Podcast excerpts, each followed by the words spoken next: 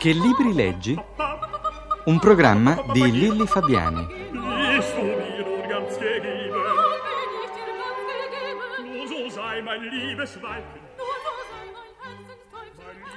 Che libri leggi? Oggi un ospite illustre, il presidente della RAI, Walter Pedullà.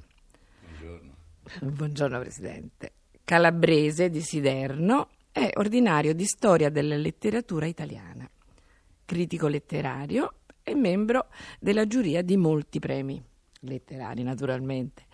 Ha pubblicato numerosi libri di saggistica, di cui ne ricordo solo qualcuno come La letteratura del benessere, Il ritorno dell'uomo di fumo, Lo schiaffo di Svevo.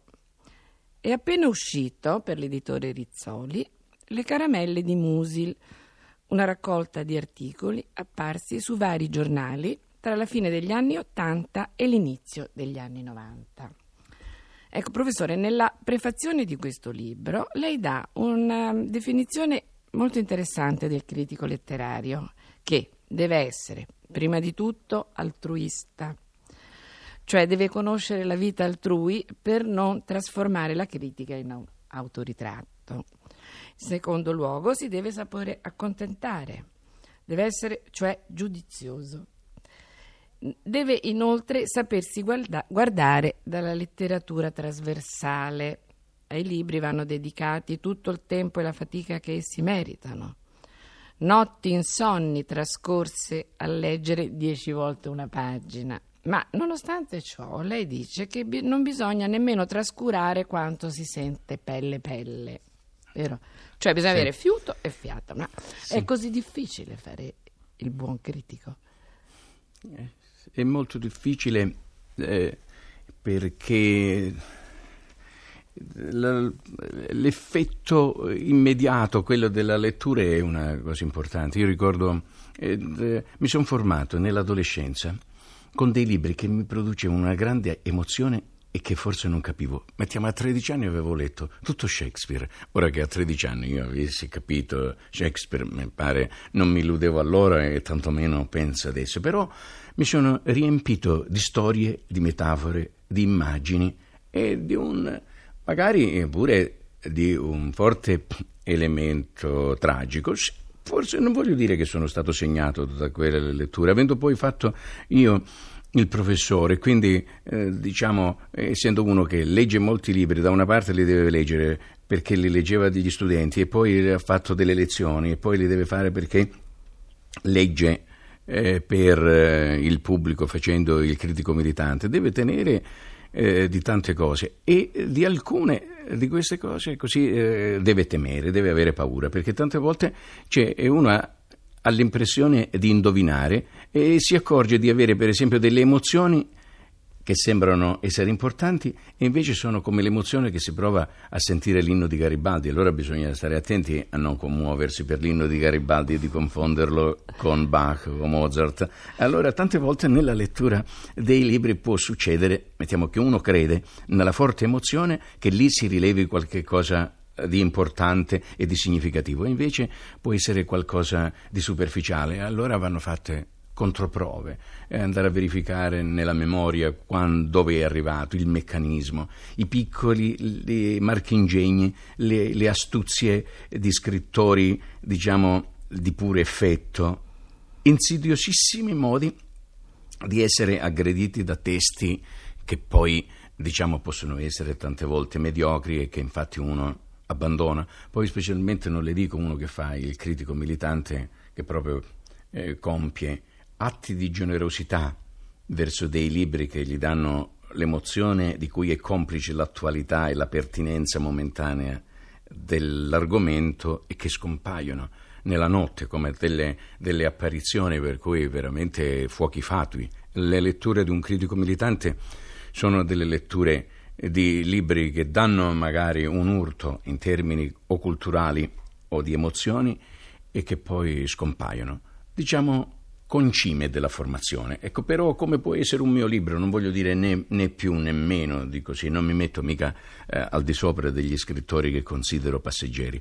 Tra l'effimero metto naturalmente anche me stesso.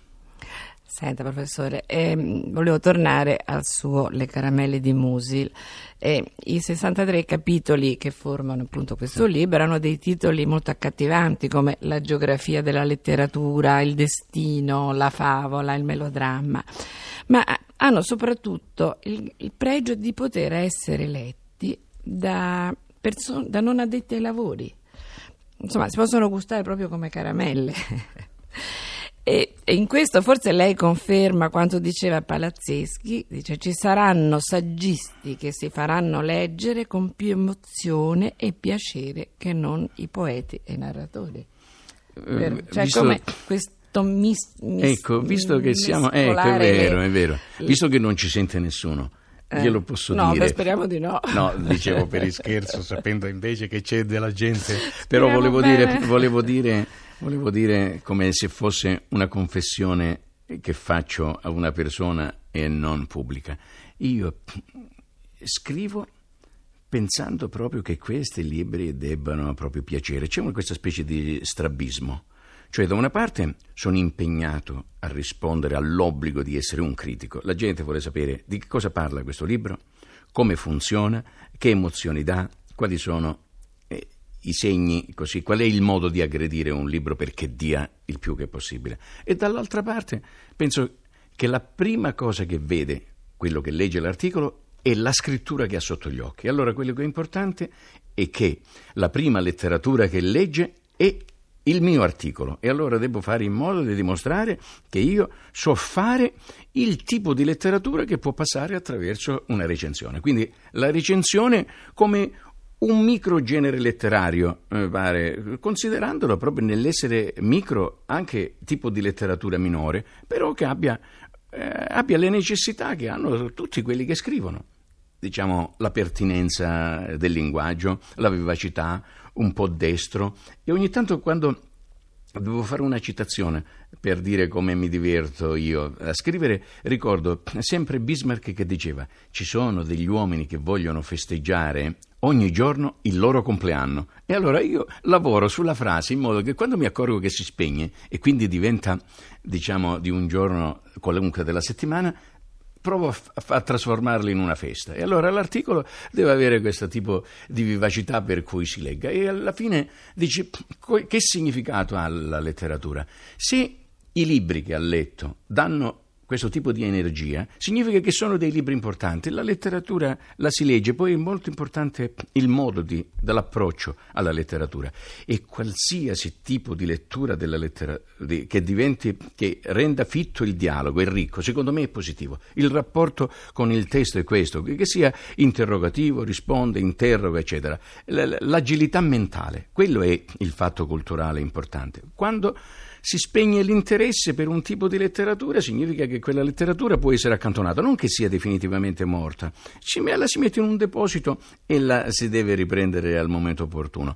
Eh, Proust diceva: ci sono delle epoche in cui scende su una cultura una cateratta. Ecco.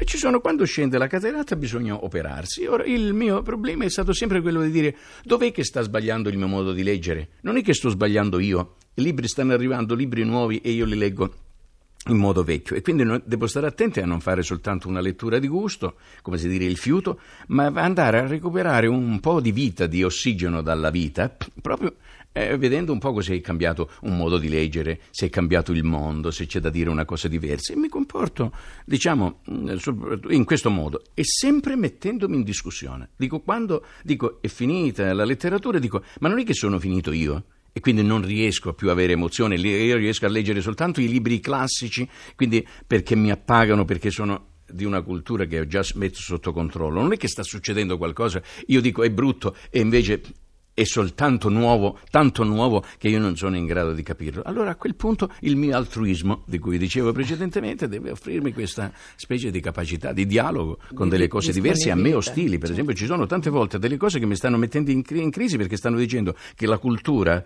che io difendo è sbagliata. Allora devo capire se hanno ragione. Allora devo essere capace di questa partecipazione. Senti, professore, lei ha, parla- ha nominato Proust prima.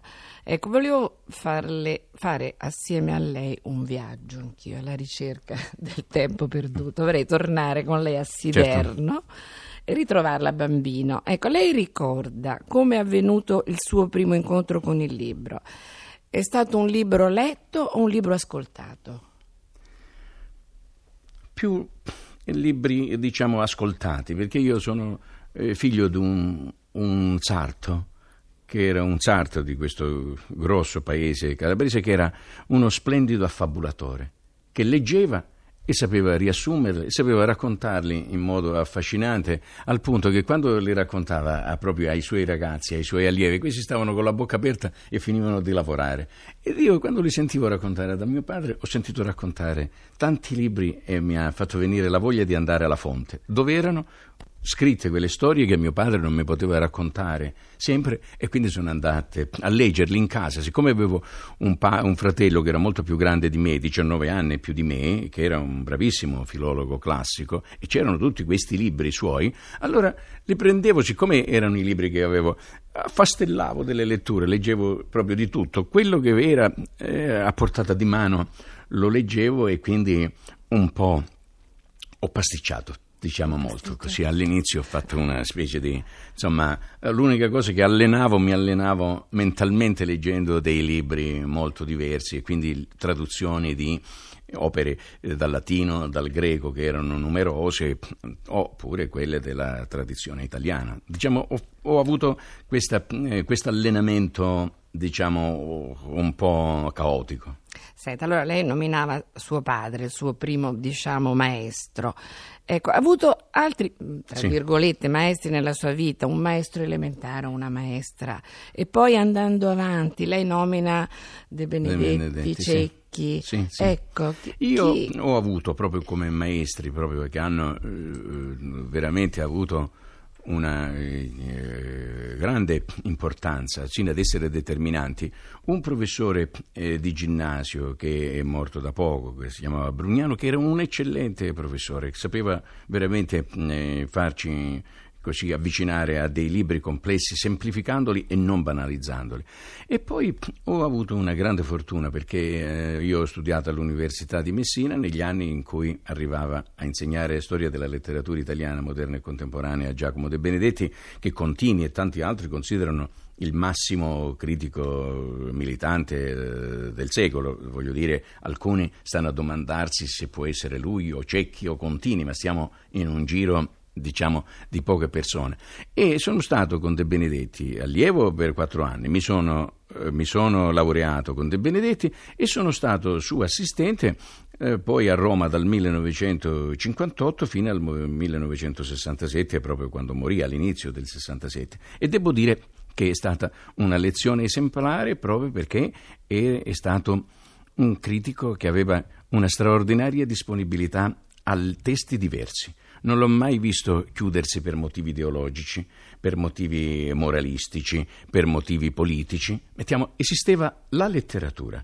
E allora nell'essere la letteratura, magari c'era il punto d'uscita del libro, sulla storia, sull'ideologia, sulla politica e poi si facevano delle scelte. Però il testo aveva, eh, lui lo faceva, eh, lo faceva, lievitare e faceva lievitare il testo andando a ricavare di sistemi che, naturalmente molto più complessi di quanto non risulta a prima chito, una tale ricchezza eh, così interna di queste, specialmente le letture di di tipo psicologico, psicanalitico, insomma, così eh, sapeva manovrare la, nella letteratura bene la psicanalisi senza fare soltanto psicanalisi, era al servizio della letteratura e non il contrario come succede tante volte che proprio la gente va a leggere i libri dicendo significa questo psicologicamente. Lui riusciva a tenerlo e lì devo dire che è stata una lezione importante. Lì a quel punto mi sono allenato molto sentendolo parlare o di Tommaseo o della poesia del Novecento o del romanzo del Novecento, che sono i corsi di lezione che ha fatto all'Università di eh, Roma quando era suo professore, io starei qui a parlare tanto volentieri ancora con lei, ma il tempo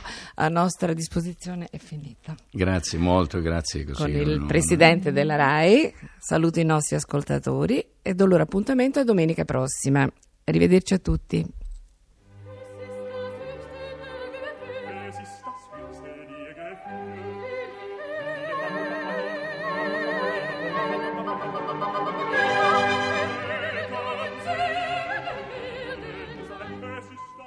Avete ascoltato Che libri leggi? Un programma di Lilli Fabiani.